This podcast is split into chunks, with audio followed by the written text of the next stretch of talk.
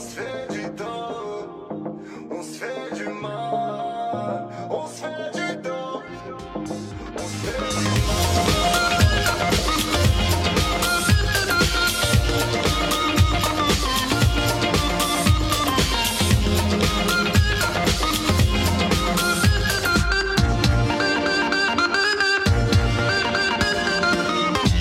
Bonjour à tous, bienvenue. Vous écoutez les pressés de l'expression sur Radio Kawa. Je m'appelle Perrine et comme toujours, nous abordons la langue française.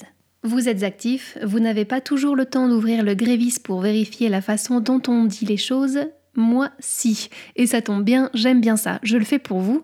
Vous me posez vos questions et j'essaye d'y répondre le plus clairement possible. Aujourd'hui, je vous propose d'apprendre à mieux parler plutôt que de mieux écrire. Vous m'avez demandé comment savoir s'il faut faire la liaison. Le sujet est plutôt vaste, il y a énormément de règles. Je ne suis pas sûre qu'on pourra tout résumer dans un seul épisode. D'ailleurs, c'est le troisième épisode qu'on fait sur la liaison. Entre les liaisons obligatoires, interdites, facultatives, les expressions figées, semi-figées, etc. C'est vraiment euh, compliqué, n'est-ce pas? À en croire un document que j'ai trouvé sur Internet et qui a été rédigé par euh, des professeurs de français langue étrangère, la liaison est une survivance d'une prononciation qui, encore au XVIe siècle, faisait sonner toutes les consonnes finales. Je relève aussi dans un article du Figaro de mai 2017 qu'on a tendance à lier les mots à l'oral par peur de commettre une faute de goût. Les épisodes 5 et 15 de la première saison se penchaient déjà sur la question. On avait notamment abordé le cas de l'expression semi-figée au cas où, qui selon l'emploi peut se prononcer au cas où. Aujourd'hui, je vous propose de regarder un petit peu les interdictions de lier. Vous êtes prêts? C'est parti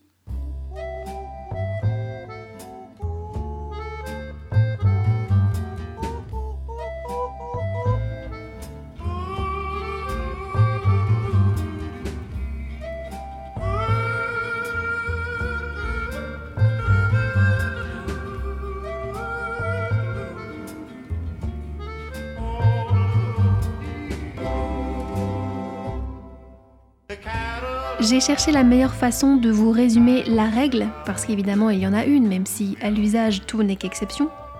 Et j'ai trouvé quelque chose de pas mal sur le laboratoire d'analyse et de technologie du langage de l'Université de Genève, qui est un centre de recherche en linguistique informatique rattaché au département de linguistique. Et accrochez-vous parce que même si le document est vraiment bien construit, ça reste un petit peu compliqué. Alors, Déjà, il vous faut savoir qu'un groupe syntagmatique, c'est-à-dire soit un groupe verbal, un groupe nominal ou un groupe adjectival, se compose obligatoirement d'un élément principal qu'on appelle le noyau. Dans un groupe verbal, le noyau, c'est le verbe. Dans un groupe nominal, le noyau, c'est le nom, etc., etc. En plus du noyau syntagmatique, le groupe syntagmatique peut avoir des éléments facultatifs. Si l'élément précède le noyau, on l'appelle spécifieur. Et si l'élément suit le noyau, on l'appelle alors un complément. Et ça, c'est une notion qui vous dit forcément quelque chose, parce que comme complément, on va avoir un complément d'objet direct, un complément d'objet indirect, un complément circonstanciel, etc. Vous l'avez forcément vu en cours de français. De manière générale, la liaison est interdite ou au mieux facultative entre le noyau du groupe syntagmatique et tout ce qui vient après.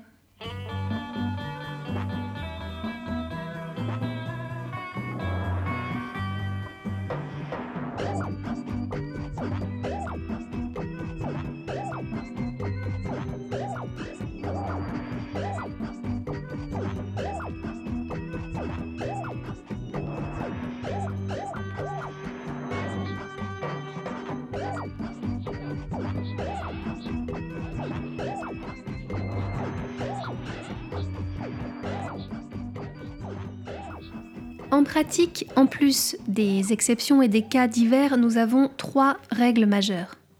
Petit 1. La liaison est interdite entre le groupe nominal au singulier et le mot qui suit. Petit 2. La liaison est interdite à l'intérieur du groupe du verbe. Petit 3. La liaison est interdite entre le sujet et son verbe. Mais prenons des exemples. Aujourd'hui, on parle contrat. Petit 1. On vient de dire que la liaison est interdite à l'intérieur du groupe nominal, donc en particulier entre le nom au singulier et le mot qui suit. Si je vous dis un contrat extraordinaire, vous êtes d'accord que je ne fais pas la liaison. Je ne vous dirai pas un contrat extraordinaire. Le mot qui suit le nom au singulier n'est pas lié. Petit 2. La liaison est interdite à l'intérieur du groupe verbal. Et ça, ça se fait notamment quand vous avez un groupe verbal composé d'un verbe puis d'un verbe à l'infinitif. Prenez pour exemple le contrat que vous pensez obtenir. Penser obtenir, c'est un groupe verbal composé de deux verbes, et entre ces deux verbes, on ne fait pas la liaison.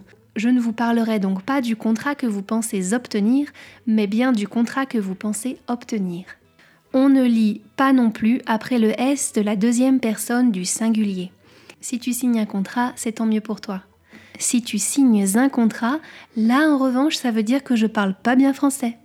Enfin, avant de passer au petit 3, considérons le participe passé et son complément. Si nous sommes allés à une réunion, c'est bon. Nous sommes allés, c'est correct. Je vous ai dit qu'on ne faisait pas la liaison entre deux verbes, mais quand on dit nous sommes allés, vous êtes d'accord que sommes est utilisé comme auxiliaire. Mais aller à la réunion et non à la réunion. Après un participe passé, on ne peut pas lier. Petit 3. Les liaisons sont interdites entre le groupe nominal sujet et son verbe. Par exemple, les contrats abordent toutes les modalités de la relation de travail et je ne vous dirai pas que les contrats abordent les modalités de la relation de travail. Aborde, c'est le verbe que l'on rattache à contrat et donc on ne peut pas faire la liaison. Bien sûr, il y a quelques cas où au contraire la liaison est obligatoire, sinon ce serait trop simple. Mais je ne saurais pas vous dire. C'est ça qui fait la beauté de la langue française. Petit 4.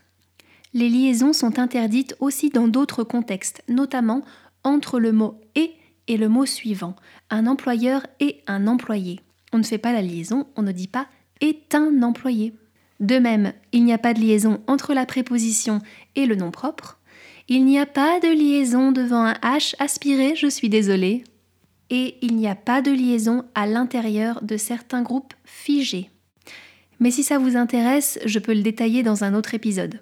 Là, ça va faire quand même un petit peu long. Une dernière petite chose, il n'y a jamais liaison avant les chiffres 1, 8 et 11.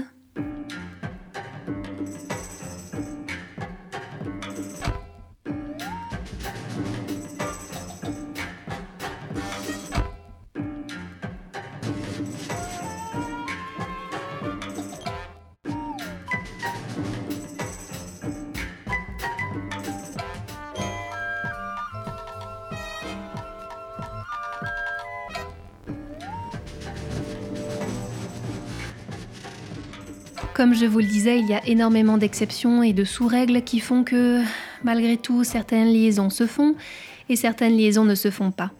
Sans parler des subtilités régionales qui sont dues à l'accentuation de certains mots. J'aimerais donc insister sur un petit point euh, qui vous pourrez retenir assez facilement, une petite astuce. Souvenez-vous, dans l'épisode 5 de la première saison, on parlait d'euphonie. Le T euphonique vient d'une liaison fautive qu'on a régularisée, par analogie aux liaisons officielles. Au pluriel, on dit vont-ils, avec un T accroché à la fin du verbe. Et donc, au singulier, personne ne disait va-il, donc la langue française a été régularisée pour que ça s'harmonise, et c'est pour ça qu'on dit vont-ils, va-t-il, va-t-elle et va-t-on. En revanche, on ne peut pas dire va-être car on n'a pas le droit de placer un T euphonique entre deux verbes. Vous ne pouvez pas lier deux verbes. Va être, c'est formellement incorrect. Enfin, un petit mot sur les voyelles nasales. Certaines voyelles sont dites nasales, notamment un, en et on. Après les adjectifs terminés par un, en et on, la liaison, si elle se fait, s'accompagne d'une dénasalisation de la voyelle. On peut dire plein mais on dit en plein air. Vous voyez la différence? Plein, c'est un son qui est vraiment dans la zone du nez, et quand on dit plein air, au contraire, le son quitte la zone du nez pour aller se loger plus en arrière de la bouche. Ça, c'est juste intéressant à savoir et ça ne vous servira pas vraiment, mais bon, je me suis dit, c'est un petit peu le. Oh, la petite touche de la fin de l'épisode.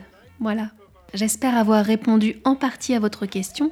Encore une fois, si les liaisons vous intéressent, je peux aussi vous parler des liaisons obligatoires, puisqu'aujourd'hui on a abordé seulement les liaisons interdites. Mais je ne voulais pas répéter ce qu'on avait déjà dit aux épisodes 5 et 15 de la première saison. Laissez-moi tous vos autres sujets, j'essaye de les traiter dans l'ordre. On se quitte sur un générique et une bande-annonce Radio Kawa, des émissions faites par les copains. Et on se retrouve dans 15 jours. Je vous embrasse. Bonne fin de semaine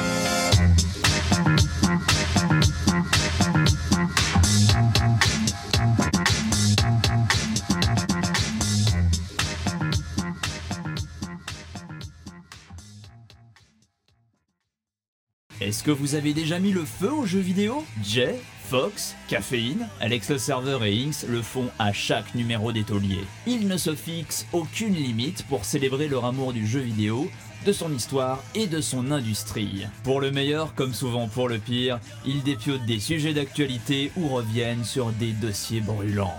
Les tauliers, une émission Radio Kawa.